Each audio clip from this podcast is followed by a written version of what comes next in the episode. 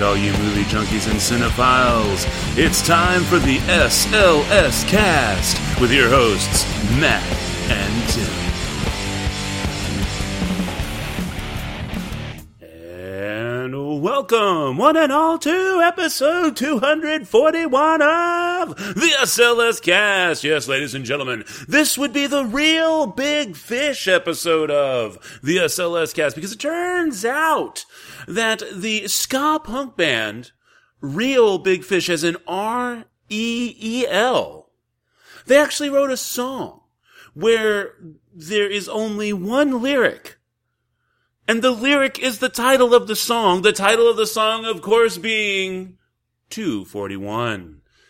And with that wonderful little bit of Reel Big Fish knowledge, I, of course, am Matt, and coming to us all the way from sunny California would be our resident Sony employee. Tim! Hello. Hello, Matthew. How's the summer weather treating you over there? Um, it is fucking hot, yo. What, like like 83, 83 degrees in the shade? Jesus Christ, no, it's like fucking 94 degrees outside right now. Yeah.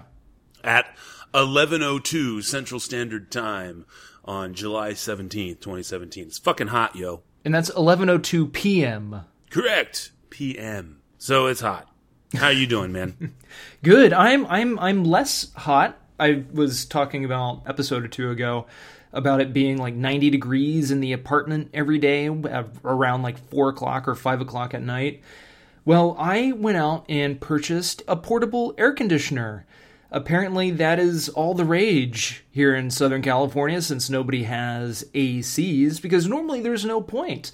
But um, yeah, that's going. It's a it's part AC and part sprinkler because I didn't realize that you had to empty out a portable air conditioning unit all the effing time, or it just starts spewing water all over the place. well, on the bright side, at least you learned something, right? And it's always positive to learn something. Especially when it damages your rug, your moose heads on the wall, your bearskin rug, your couch made out of Okja super pigs. Well, I would think that it would not be able to damage a couch made out of Okja Super Pig. Maybe I don't know. Did, what is suede made out of? What material is Cow. suede? So okay, you can damage suede. True, but Okja didn't appear very suedey. Looked more like a hippo skin. Yeah. So I don't Have, know. have you ever touched a hippo? Nope. Really? I'm I'm I'm I'm good, thanks. More people like in Africa, more people get killed by hippos than most almost anything else. It's ridiculous. Really? Is it hippo? I thought it was rhinoceros. Is rhinoceri? Shit. What's plural for? Is it rhinoceri or rhinoceros?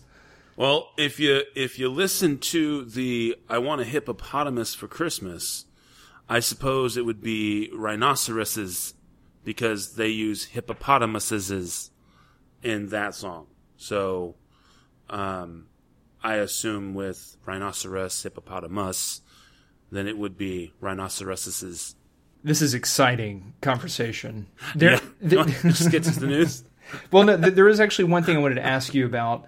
I, I sent you. I know you don't really check your Facebook messages that often, but I, I sent you a video, and I, I'm pretty sure you didn't watch it because I'm pretty sure you would have started our Skype call with asking me why the fuck did I make you watch that video. But I, I was curious. Have you ever heard of the tangerine? I think it's called the tangerine. Oh yeah, grapefruit. Yeah, I, grapefruit, I, okay, grapefruit. so here's let me. I mean, long story short, I fucking hate Facebook messages. Um, Facebook has enough of a control of your life. I don't use Messenger, so I just have this stupid notification staring at me on my phone all the fucking time, and I just keep forgetting to look it up whenever I log into my computer at home.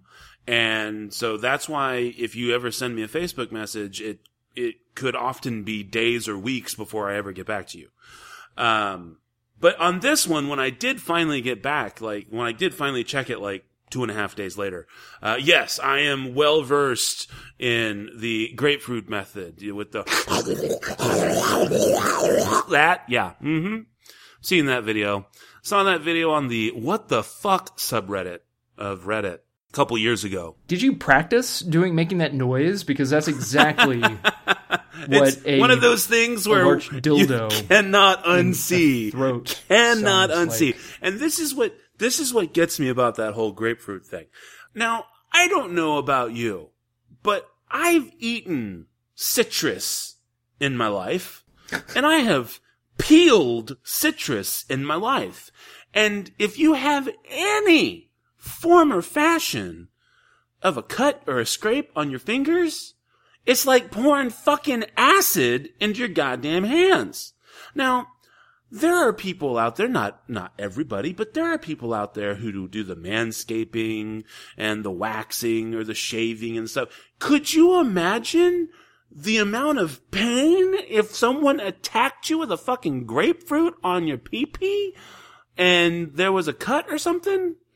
Or some, or just irritation of any kind? I just, they, they, they shouldn't call it the grapefruit technique. They should call it the gonorrhea technique because I'm sure your shit would be burning after that. Well, uh, what what what would happen if the if the juices from the grapefruit got inside the urinary meatus? Oh yeah, the urethra.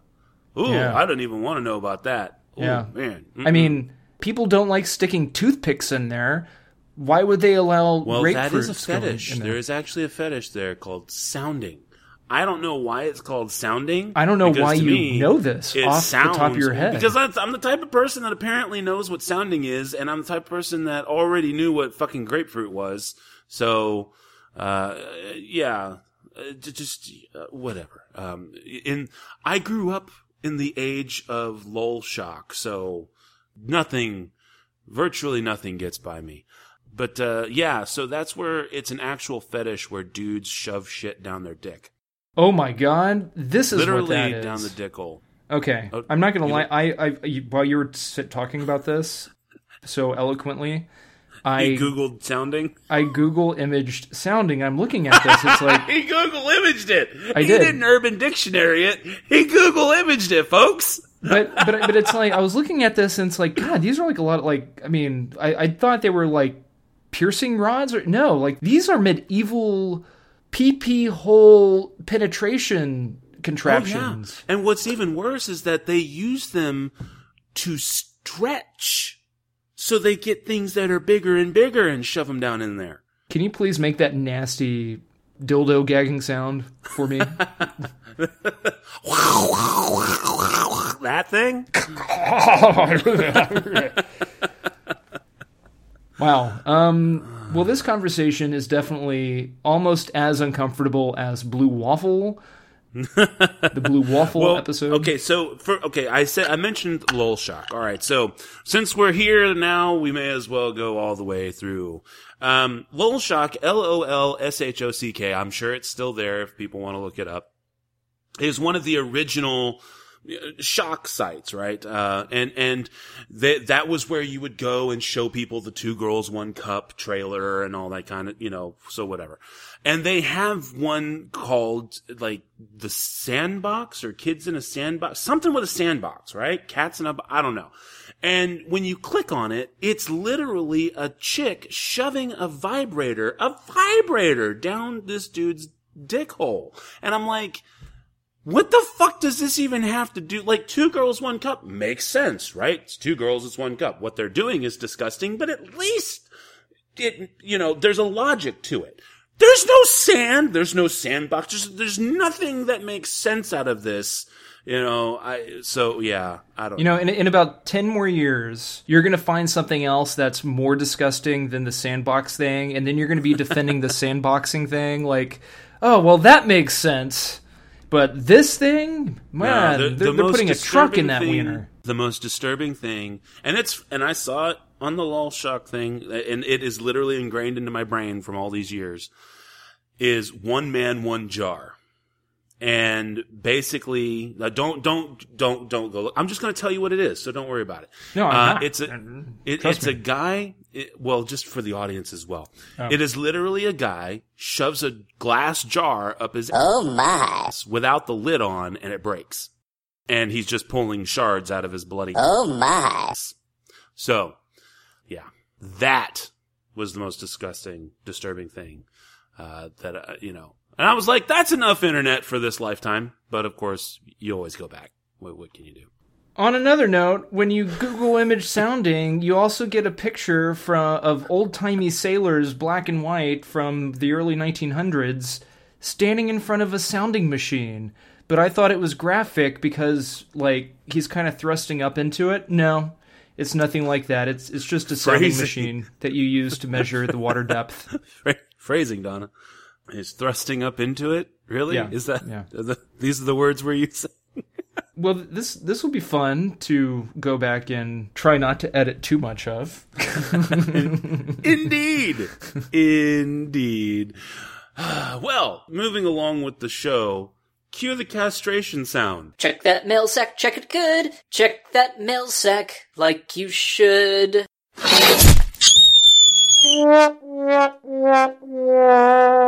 Oh man. That's right. That happened, folks.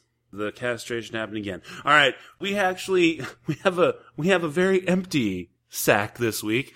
Yeah. N- nothing in there. There's nothing of note in the sack this week, but as always, send us an email if you would like. The show at slscast.com. And of course, if you'd like to follow us on Twitter, uh, you can do that by following at the SLScast. So, um, I guess, shall we go ahead and get to the news, sir? Sounds good. We oh we uh, go. I guess that really doesn't answer what. Yes, yes, we should definitely go to the news. Here we go, folks. It's the news.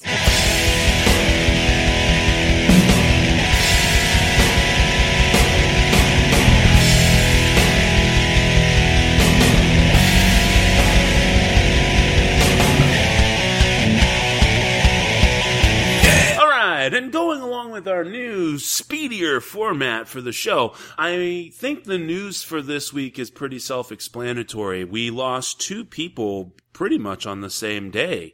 And, uh, Tim, please let us know who we are doing for In Memoriam this week. I do not have any of their information up. Martin Landau and George Romero. Maybe you can look up a little bit about Martin Landau and talk about him after I finish pulling stuff about Romero out of my ass.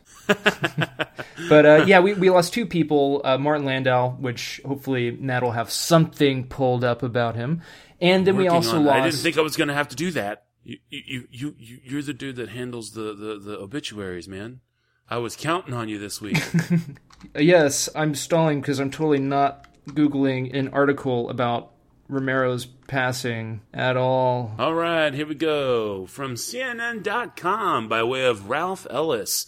Actor Martin Landau, star of Mission Impossible, dies at 89.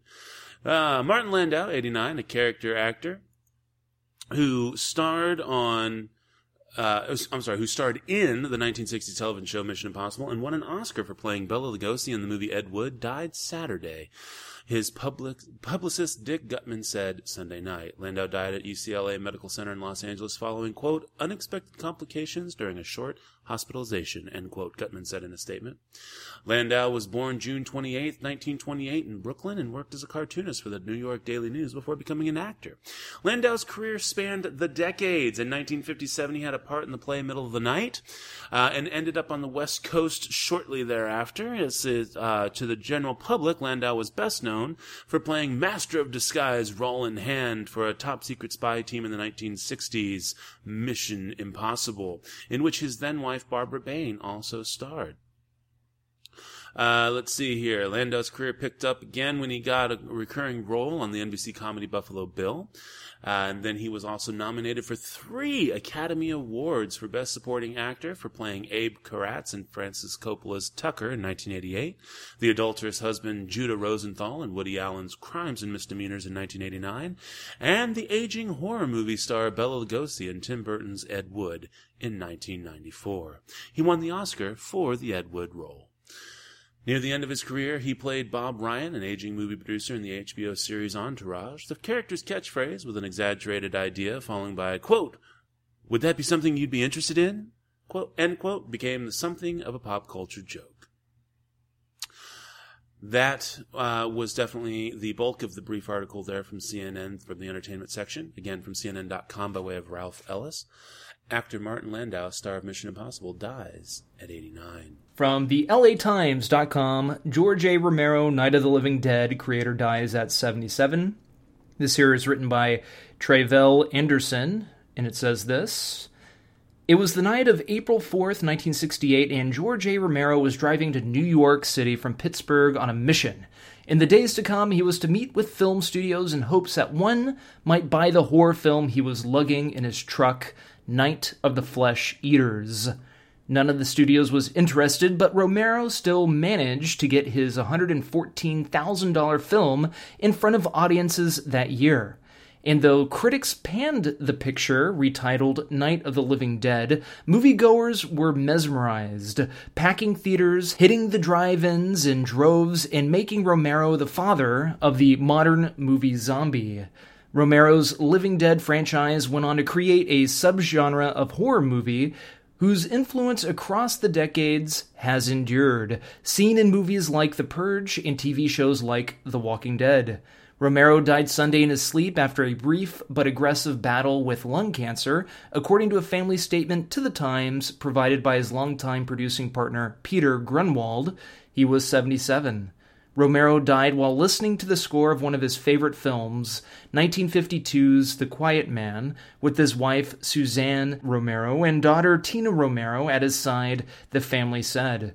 Romero will be remembered best for co writing, along with John A. Russo and directing Night of the Living Dead, which showed later generations of filmmakers such as Tobe Hooper and John Carpenter that generating big scares didn't require big budgets.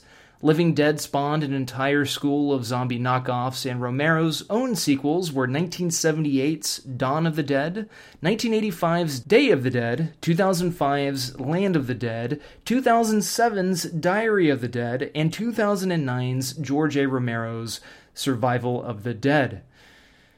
And the article does go on from there for quite a bit more, actually. It's not too incredibly long, but it's actually pretty interesting. Uh, if you do want to check it out, I highly encourage it. Again, via the latimes.com.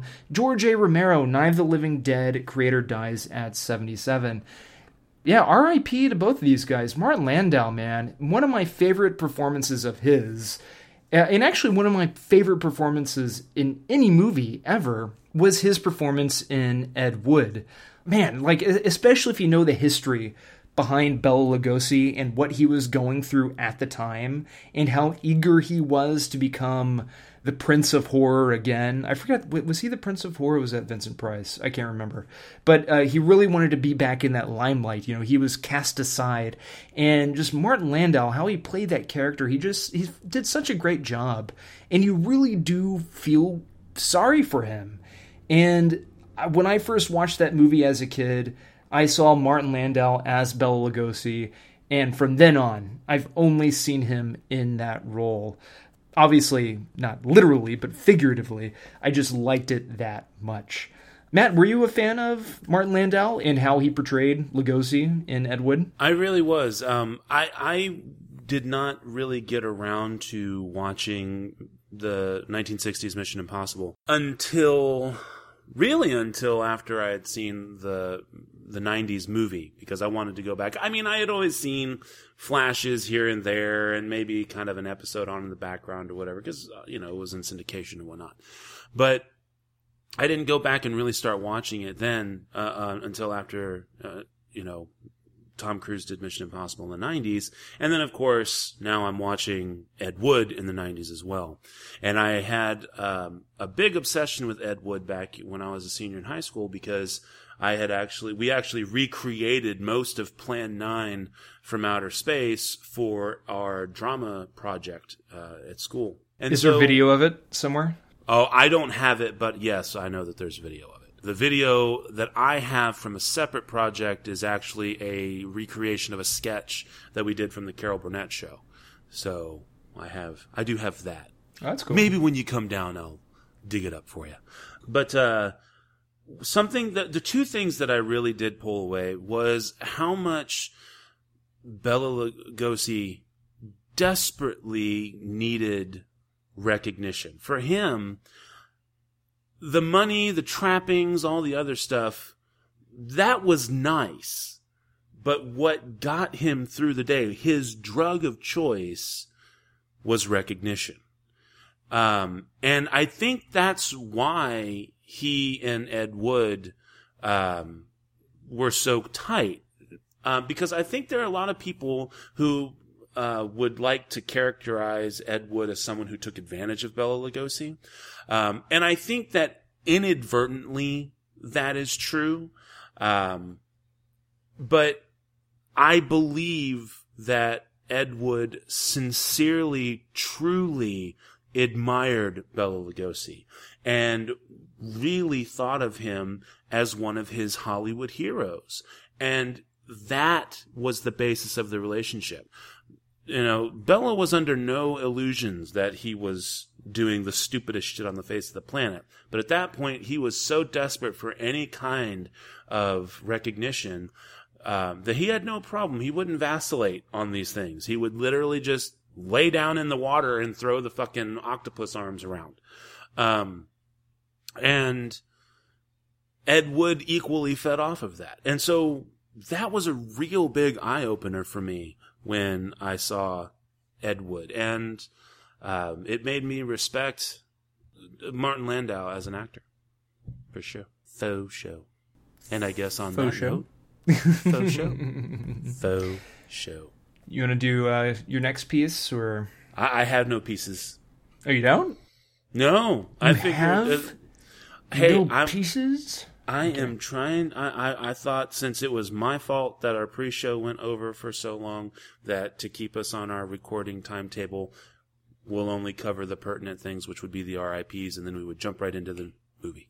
Oh no, we got we got time. We got a little time. There, there's at We least got, one thing 34 minutes and change. we do. So not Yeah. as much time as you think. And I need to talk about. I really feel the need to talk about War for the Planet of the Apes, or as I like to call it, Maurice's nose looks like a chocolate starfish. All right, well let's let me just do this one piece of news because it's uh, or or hang or Maurice is really Silent Bob. who is Maurice? Oh, gotcha. Well, this do pertains. Let, let me let, let, let me pertain. This pertains to Tarantino and his new movie that apparently he might he's going to be doing next. And I'm just kind of curious. I've been curious as to what uh, you think about this. There's been a lot of speculation that he was going to do another western. He only has apparently two more movies to go before he retires. And instead of doing another Western, apparently he wants to tackle the Manson murders. Real quick here, via the HollywoodReporter.com, Quentin Tarantino prepping new movie tackling Manson murders. This here is written by psh, somebody.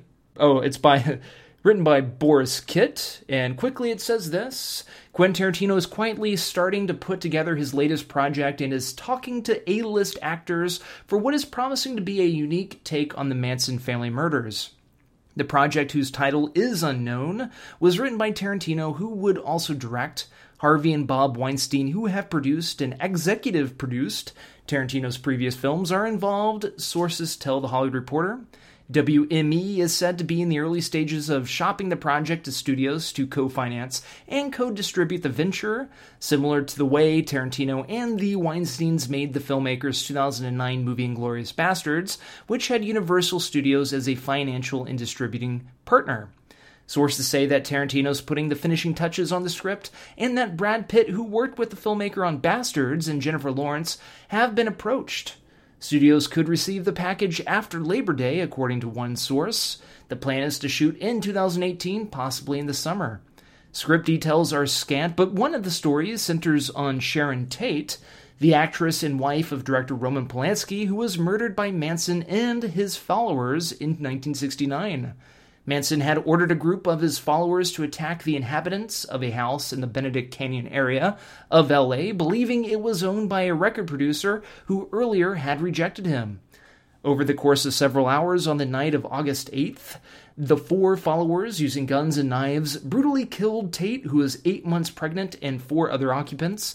In 1971, Manson and members of his crew were sentenced to life imprisonment for these and several other murders committed that summer. If the Manson Tate Project does become Tarantino's next film, it will be his first movie based on true events.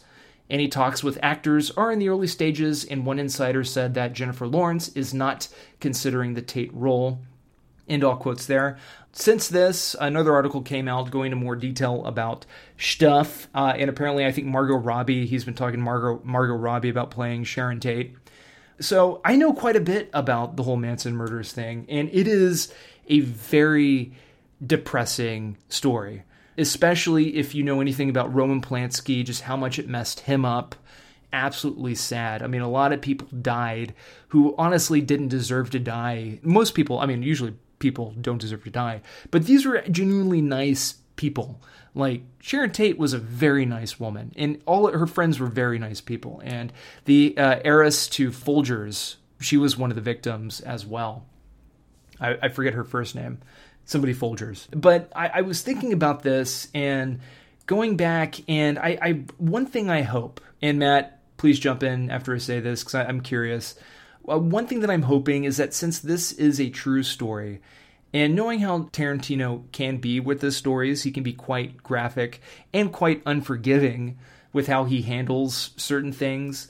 I just hope in some way the movie is tasteful because of how horrible this story is. I, I can see it easily being somewhat offensive and and being just uh, about the entertainment value and not necessarily doing any justice towards you know the, the actual victims and and whatnot.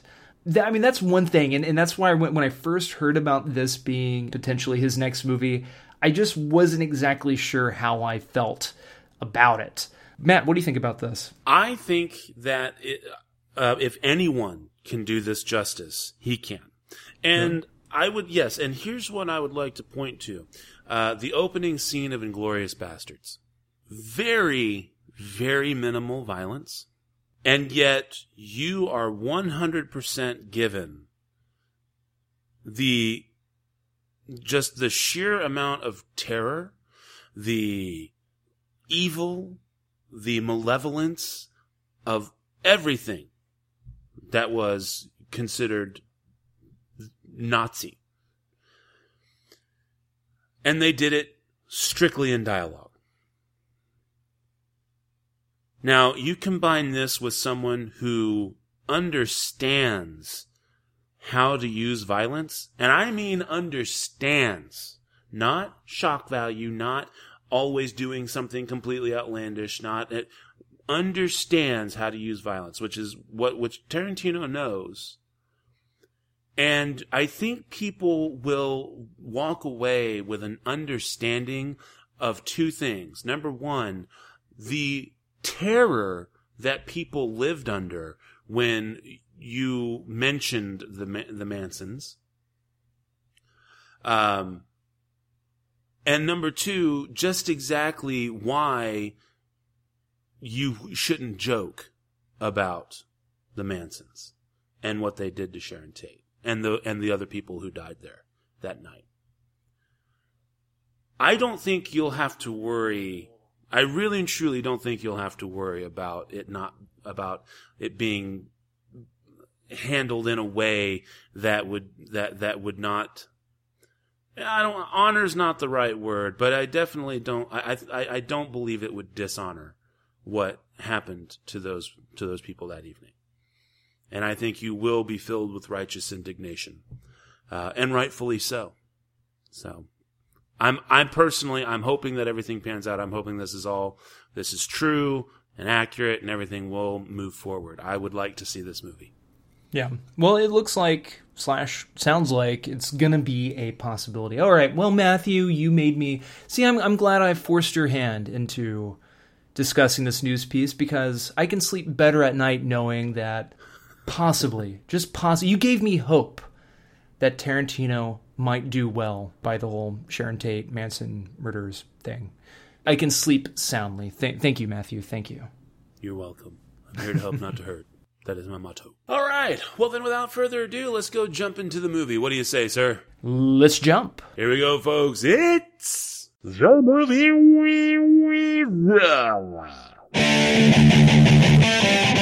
And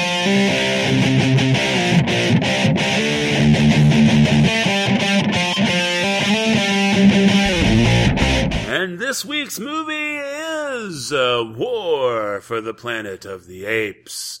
Real quickly, we're going to do a recap of Dawn of the Planet of the Apes. So, uh, back from episode 84, here's your little recap to kind of catch you up on where we're at.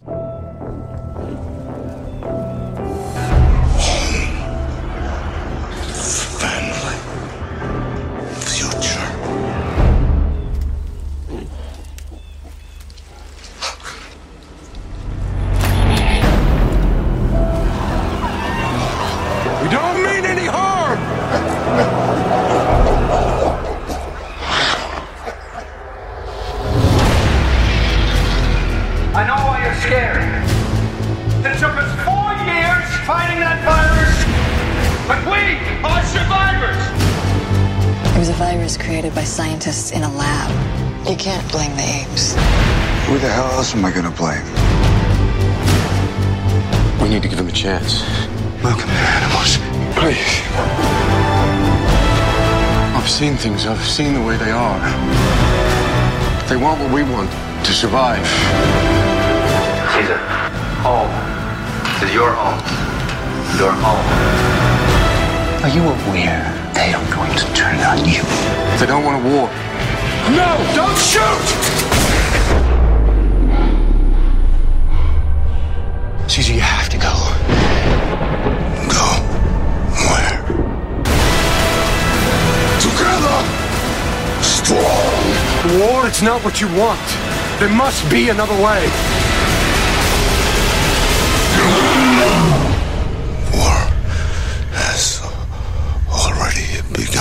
Now, me, I personally think this one should have been called Rise of the Planet of the Apes, and the other one should have been called Dawn of the Planet of the Apes, because the stories don't make any sense according to the titles. But hey, whatever. This one here is the 2014 American science fiction film. It's directed by Matt Reeves, and of course stars Andy Serkis as Caesar. This is 10 years after the end of Rise of the Planet of the Apes. And humans have pretty much all all but have been wiped out. And in the city of San Francisco you have this remaining population who has taken over a portion of the city that was also a quarantine zone. And they are in desperate need of power. They've been running on diesel generators and now they need to get uh, back to uh, hydroelectricity. Um, in the mountainous area because remember San Francisco is getting into Northern California. You have uh, Caesar and his clan, which is an absolute huge amount of apes, and they have been living peacefully and uh, living off the land and everything. Their communication skills, of course, um, are primarily in sign, but they do have a few of the more highly uh, evolved, I guess you could say, uh, can actually speak we have basically a series of clashes between the two species that erupt when the humans are trying to get a hydroelectric dam back online to get power back down to San Francisco. Even on just a limited basis. This movie, I think, has a better connection to the idea that beings of this earth, especially as you become more sentient, are more alike than we care to admit. And I, and it, I think it does a better job of telling that kind of a story overall in this film than it did in even Rise of the Planet of the Apes. One thing that I thought that it did to a, to a pretty large detriment is create the unnecessary need for bad guys there are bad guys on the human side and there's bad guys on the ape side. And the motivation, I, I, can at least buy the motivation for the bad guys on the ape side. But the bad guys on the human side literally are just kind of there to do nothing more than advance the plot and you can see it from the word go. And it, and it's just irritating because it, they just fall into a trope and it's disappointing because one of these bad guys is, someone that I really like as an actor. The movie has very decent action scenes. And I really think that, especially in terms of ape culture, they have, you know, Jane Goodall would be proud. Uh, you know, there, there is definitely a real feel like you're in an evolving ape culture that is definitely taking on traits of humanity as it retains the culture that has been part of the animal kingdom for you know however many years you want to attribute to that. Unfortunately again you've got the clashes that keep occurring more to advance the plot and the overall story arc than to do anything else but then you have the glimpses of when they come together and you and they see eye to eye. They're just those are just done so so well, and the special effects definitely got to hand it to them on this one. I, I'm huge huge fan of the motion capture and everything that they did for these movies, uh, especially with the amount of work that had to be done considering how many apes we've got going on in this one. All in all, I definitely got to say that I like this movie. Uh, a tad long, but not not anything that's gonna really detract from it. Actually, the, the, the feeling of it being long occurs actually in the beginning, which is kind of nice because by the time it gets going, it pretty much stays going. Any pacing issues are pretty much taken care of 20 minutes into the movie.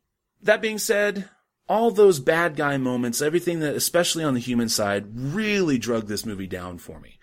Does it, d- would I say don't go see this movie? No, it's still worth seeing. I definitely like this movie, but it does pull it down from really liking this movie. I'm going to give this one 3.75 stars. Check it out. It is good, but it does have its faults. Apes! Do not want war!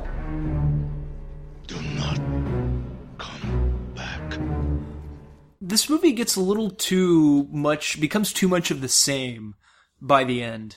It's like, let's go from the forest to San Francisco, back to the forest to San Francisco.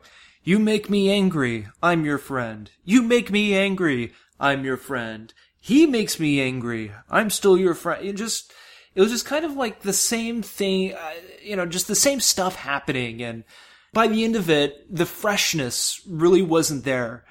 But I make that sound like it's a huge deal, but it really is not. It's what keeps this movie from being a great film. CGI is fantastic. There's some great moments with the apes. Uh, the apes, unfortunately, were the better actors than than the human beings. Even I think Gary Oldman was wasted. Absolutely agree with you there, sir. He's a fantastic actor. Yet it's like, okay, hey, let's uh, throw you in the role of a misunderstood bad guy, and there you go. You know, Right. and he, I mean, nobody's, there's not really a bad guy, which is kind of interesting and plays for really neat, for whatever characters you root for or don't root for. You know, so it's very interesting. And Andy Serkis, man, he, he revolutionized this motion capture. And you can definitely tell it's exciting to see that one day, hopefully, he might get a nomination from doing motion capture because he obviously is what you can see from like the behind the scenes footage. He is acting. You know, that is him performing. All those apes are actors performing. That art definitely deserves some kind of recognition. If it's not best actor or whatever, it's definitely a, a technical achievement, an acting technical achievement. I don't know. But uh, this movie wasn't a letdown. By any means, it wasn't a letdown. Uh, it's really good. This might even be a movie that grows on me. Who knows? I, I hope one day I can change my review.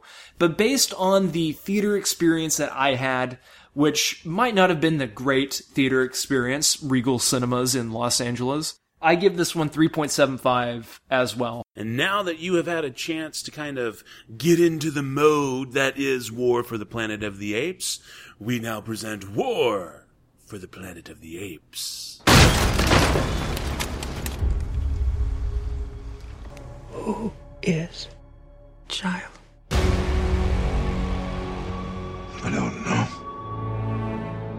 But she was you. She has no one else. We are not savages. Apes fight only to survive. Bad human kill ape. All, all dead now. A long time. Long time. Bad humans. Soldier. Years from now, your children will ask you, What did you do in the greatest war?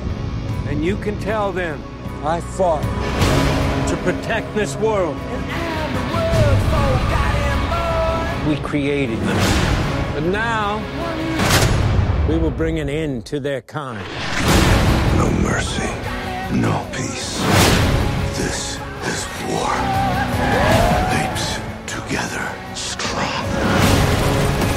You are impressive. You're smart as hell. You're stronger than we are. But you're taking this all much too personally. So emotional!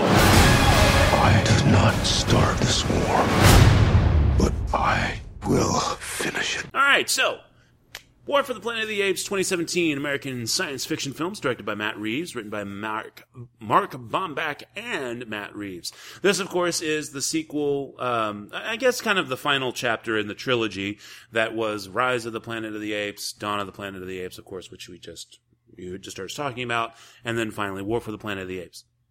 Um, we're picking up um, not a whole hell of a lot of time after uh, Dawn of the Planet of the Apes, but definitely some time has passed.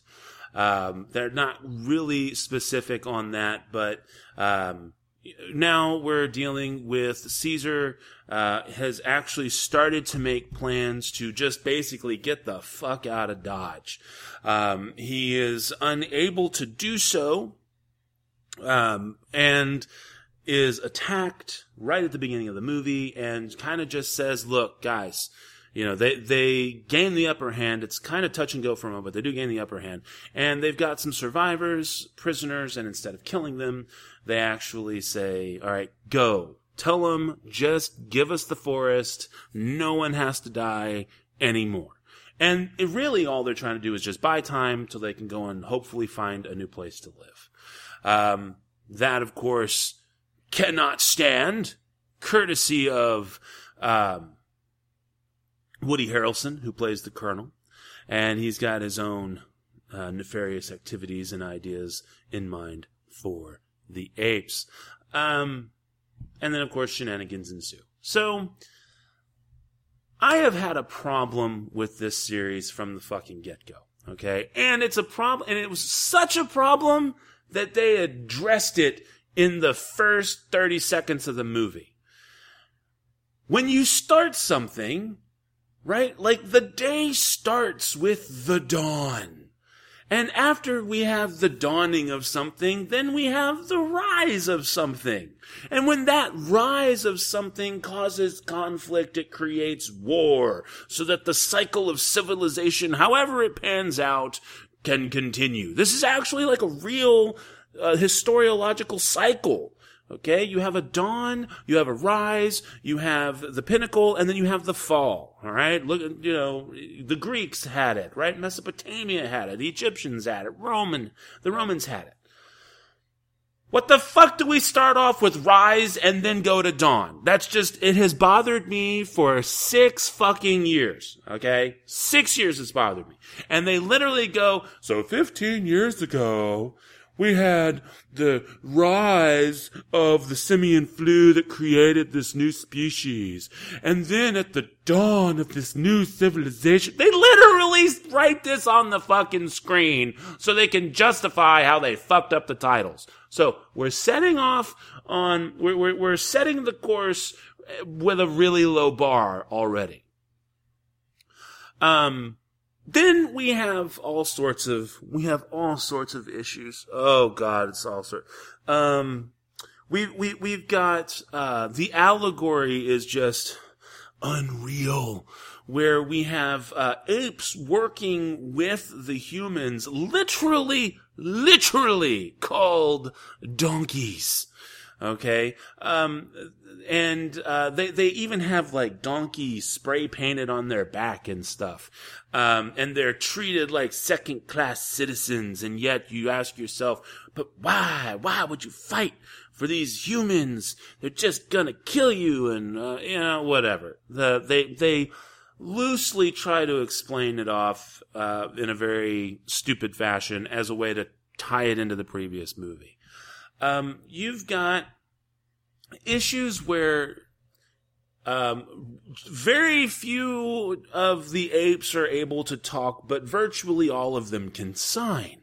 And yet they do this half-hearted signing, which is fine, because you do have see and say, right? You have S-E-E, which is speak exact English, which, uh, uh, from my understanding and the things that I've learned in life, um, that is ridiculously formal in sign language and is usually looked down on. So you, then you have say, which is like sign American something or other. I can't remember what it, and basically, um, you, you infer your prepositions and stuff like that. You, eh, so that basically it's not, I'm going to the store. You just kind of sign go store and then you can kind of fill it in from there. Um, so they use that, but then there are times in the movie where it's pretty clear that they're signing to Caesar, but Caesar can't see what they're signing and then responds because he knows what they're talking about.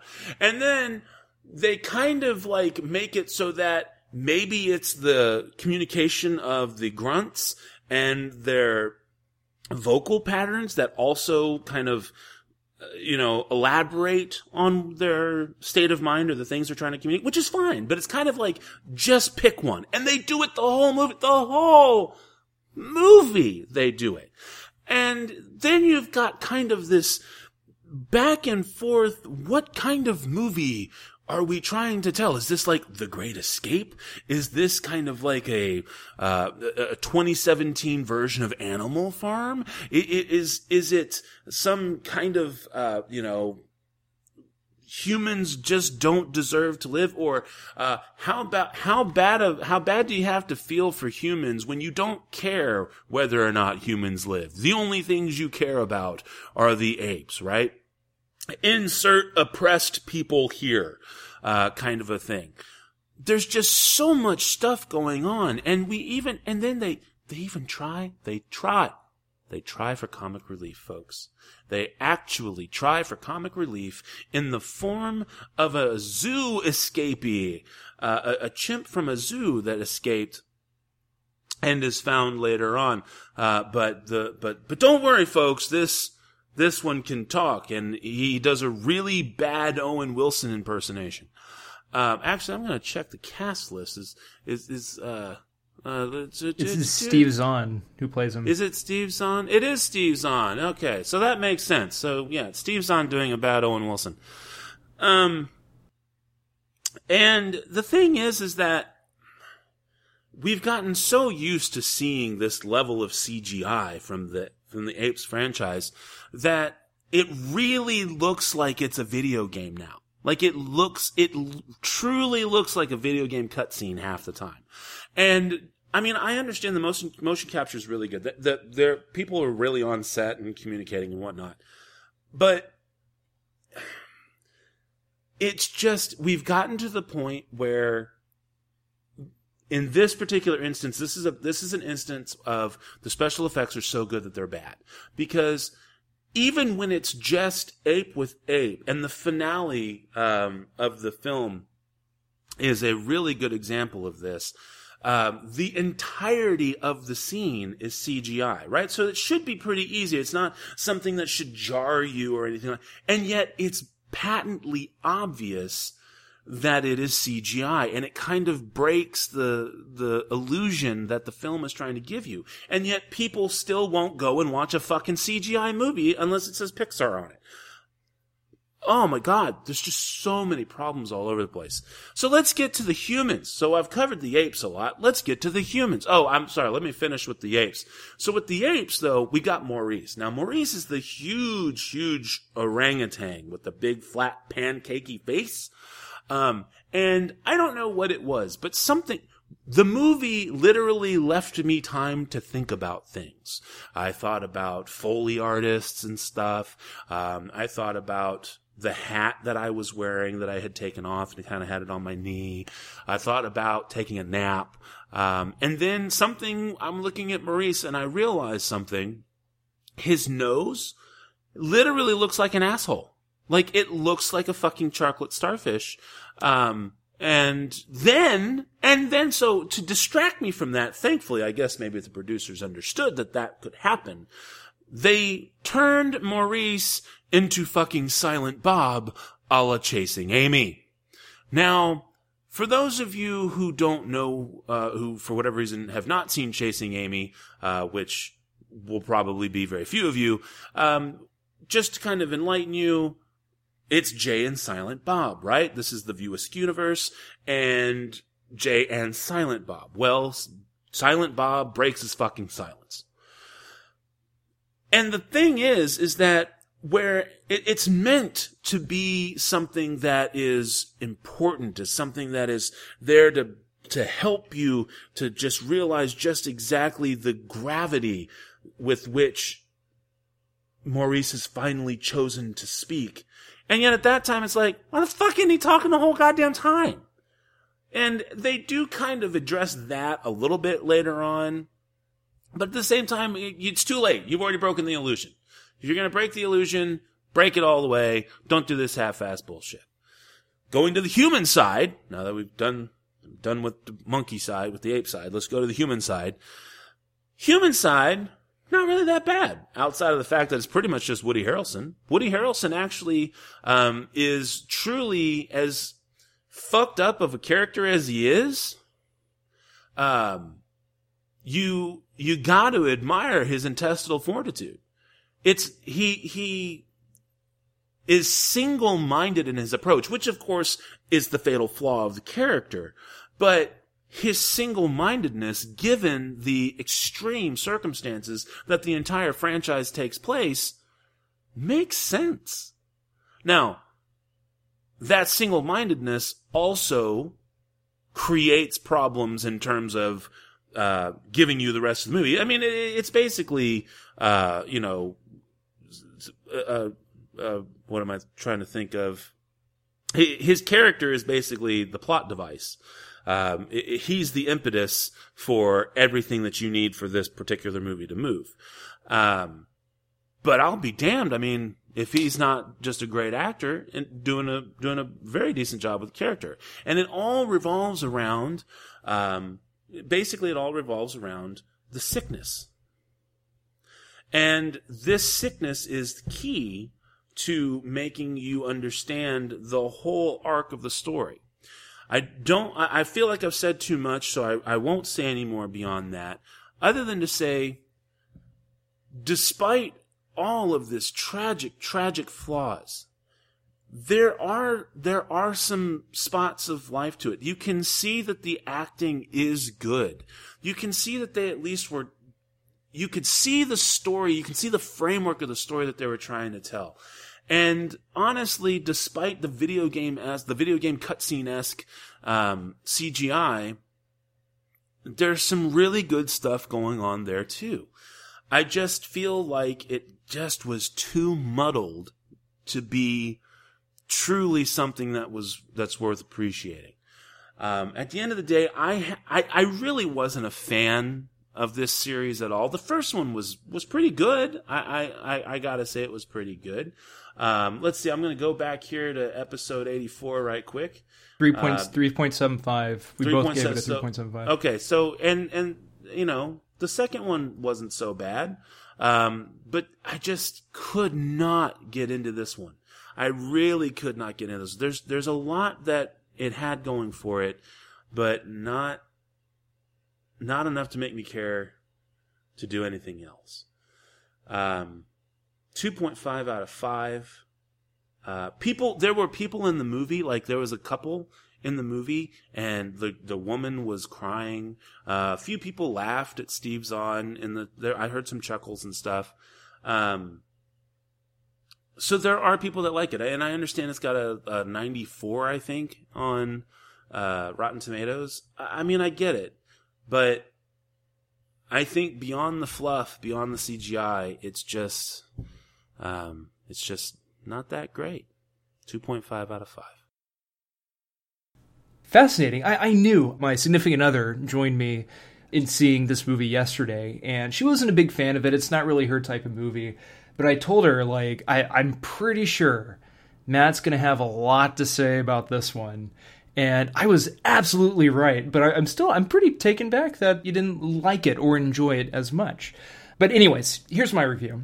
So, I was listening to our episode 84, our 2014 Dawn of the Planet of the Apes review, and I was reminded that even though I thoroughly enjoyed the movie, we both gave it a 3.75, I was annoyed with how they utilized their set pieces. In particular, how the film felt like it was constantly flip flopping between the woods where the apes are stationed and the city of San Francisco where the humans are stationed.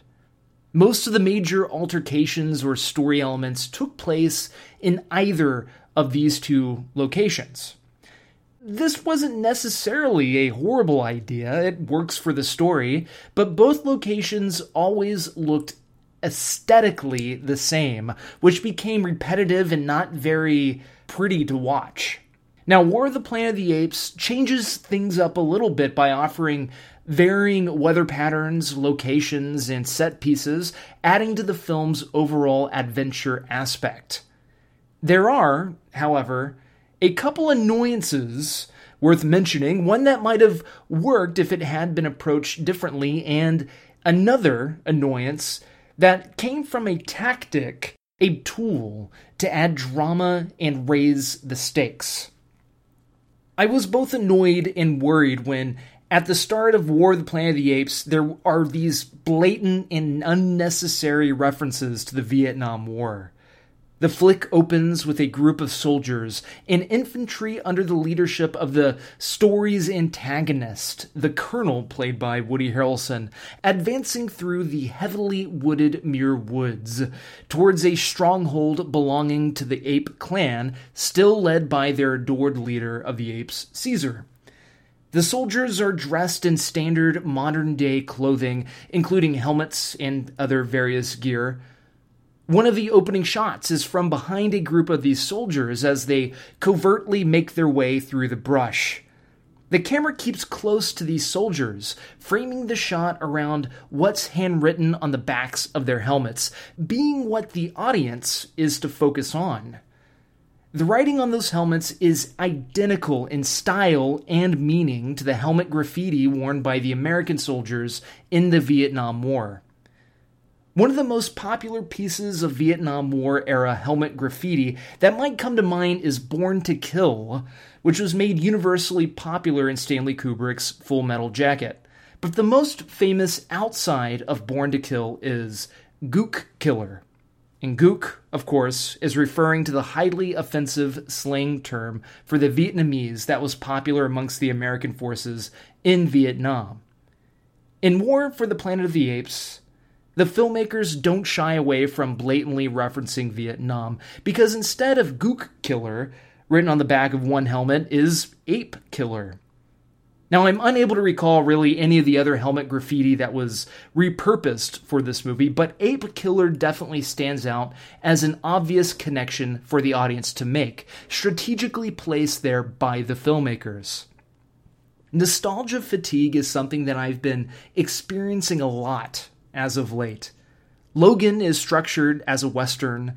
Kong Skull Island models its vibe as a war flick, and its characterizations, music, and Vietnam era soldier psyche on the music and Vietnam soldier stereotypes closely associated with the films about that particular period in time. The last thing I was expecting from this movie was a cliched callback to a war that many are only familiar with because their favorite movie is either Forrest Gump or Apocalypse Now. However, I was relieved for the time being because once the action that immediately follows begins, the story really takes off, and there are no other blatant callbacks or cliches. That is until Caesar finally comes face to face with the Colonel mid movie. When we are reintroduced to Woody Harrelson's The Colonel, he approaches a balcony, looking out over the hundred plus men under his control, wearing light brown, a light brown shirt, and I would suspect standard issued undershirt, tucked into his camouflage pants. The colonel finishes shaving his head with a straight razor, relishing in his power before speaking into a microphone. I didn't think too much of it at the time, but when Caesar is brought into the colonel's chambers for a talk, the Vietnam cliches returned. And then it hit me. Caesar is venturing into the heart of darkness. But not by way of Joseph Conrad's character of Marlowe. Instead, Caesar follows the path of Francis Ford Coppola's Benjamin L. Willard, played by Martin Sheen in Apocalypse Now.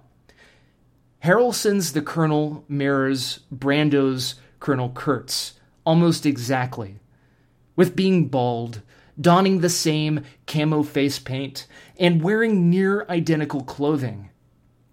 As Caesar learns that the colonel is looked down upon by the much larger and better equipped army of humans stationed up north, the colonel's deranged outlook on life and society becomes incredibly comparable to Kurtz's as well. This is when the Vietnam War cliches returned to the movie in full swing and temporarily ejected me from the cinematic experience.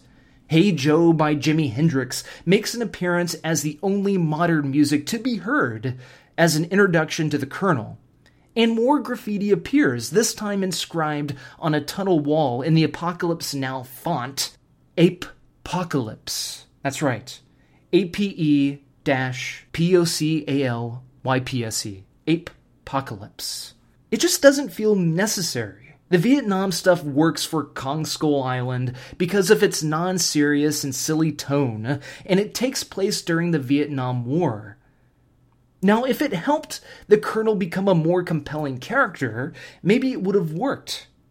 And if the filmmakers just did away with all that blatant imagery, which doesn't even progress the story or add any more depth to any of the characters, maybe the Colonel's mirroring of Kurtz would have been more nuanced and less cliched. War for the Planet of the Apes marks the end of 20th Century Fox's current trilogy, and despite the annoyances, may very well be my favorite entry. What they have accomplished in storytelling and character building with these movies is a truly unique cinematic experience. It actually felt like I witnessed Caesar's journey and transformation, making all of his struggles and losses resonate emotionally. I had mentioned the adventure aspect earlier, but the drama, the drama is what is truly in the forefront. Lastly, my final complaint. Emotion is key for us to care about the characters. Too much emotion early on leaves little for when we need it most, especially at the end of the final movie of a trilogy, such as this. Now, without giving away too much, one friendly ape dies while assisting Caesar. Matt Reeves, the director, takes the time to establish humanity and kindness, the reason why the audience should like this particular ape. Only mere moments before its death, all that happens. Now, I'm, I'm really unable to come up with any other reasoning for doing this, but just to establish the humanity and kindness within this ape who may not have shown it beforehand. But really, when it comes down to it, it's a beautiful film. It's well made, and it accomplishes so much that many movies could not especially when it comes to CGI uh, motion capture performances. The, the, the looks, the gestures, it's truly amazing. and devastating at the same time because I found myself really caring about Maurice. Maurice, it's like you know, kind of if Maurice got the axe, I man, that I, I who knows, I might have cried. you know, like like I really felt something, and despite the issues that I had, I was still feeling it by the end of the movie. And I know, Matt, you're talking about Caesar still being able to understand the other apes when they're only doing sign language, but maybe the grunts are kind of assisting him in trying to figure out what they're saying. For me, it was all in the eyes. Like when Caesar was looking at something and he was sad, he was there in the moment. I, I man, I, I was able to see the, the eyeballs just shift to the side so that maybe his peripherals were able to pick it up. Now, I don't know if that was the case or not, but that's that's what I got out of it. And that alone is just something, it, it's that nuance. It's that nuance that I love and crave the most. And I really got it in this movie. So I'm giving it, despite the faults, and really, I, I mentioned a lot of the faults, but it doesn't happen constantly throughout the movie. It's just kind of in a, in a handful of chunks, I guess. I'm still giving this movie a 4.5 out of 5. I really liked it that much. Um, I know beforehand I, I mentioned that I gave the second movie, Dawn of the Planet of the Apes, 3.75 out of 5. I went back and rewatched it before I went to go see War of the Planet of the Apes, like the morning of. And I, I like that one a lot more, more than 3.75 out of 5. If I had to go back and re rate it, I probably would have given it a 4.25. But War for the Planet of the Apes, 4.5 in my book. I thoroughly enjoyed it. And I'm looking forward to hearing what you guys think of it as well. I see, girl. I think you human. Oh, but you ape like me. How long have you been here? Long, long time. Are there more like you?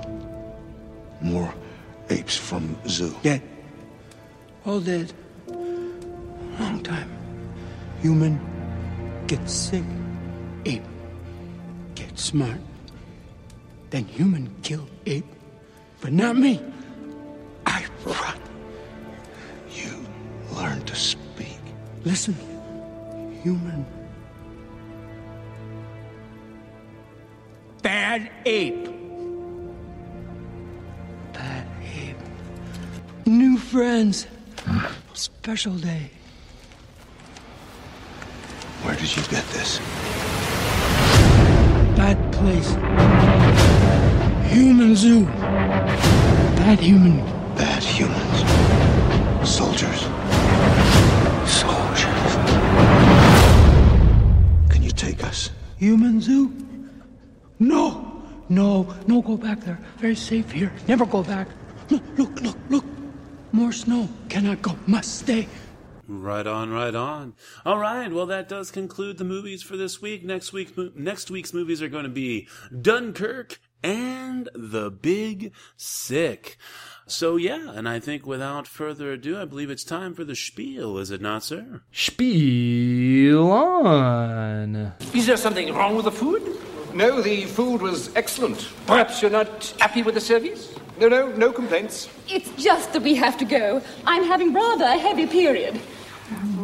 And we have a train to catch. Ah.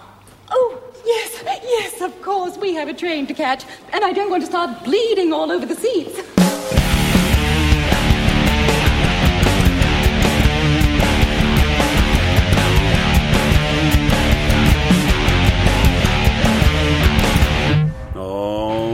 The music you've been listening to, as always, has been brought to us by our music partners, Cries of Solace. You can check them out at ReverbNation.com and Facebook.com, both slash Cries of Solace. As for us, we are, of course, the SLS Cast. You can find us at SLScast.com. You can send us an email to the show at SLScast.com. You can also follow us on Twitter at the SLS Cast. You can follow me, this is Matt, on Twitter at NitTwit12345. You can climb aboard that information superhighway and track down Tim on Twitter if that's your heart's desire. And don't forget, you can always subscribe to us on iTunes and or favorite us on Stitcher Radio, as well as track us down on the old SoundCloud. So until next week, this is Matt saying that thanks to Andy Serkis, I get to say this. Be magnificent. Life's short. Get out there. You can do it. Everyone can do it. Everyone. Take care, cinephiles, and we'll talk at you again next week.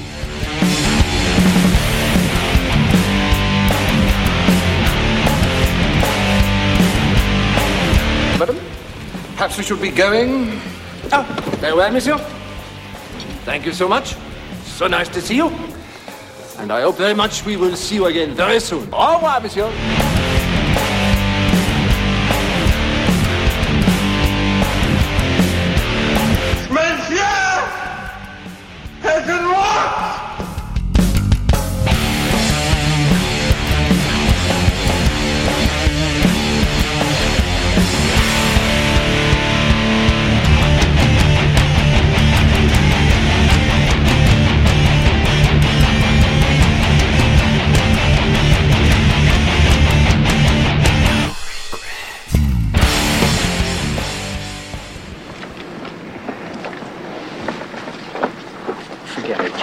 Chinatown. Thanks again for listening to the SLS Cast with your hosts, Matt and Tim. You can find us over at slscast.com. You can also follow us on Twitter at the SLS Cast. You can send us an email to the show at slscast.com. And of course, you can always subscribe to us on iTunes and or favorite us on Stitcher Radio. Thanks again for listening.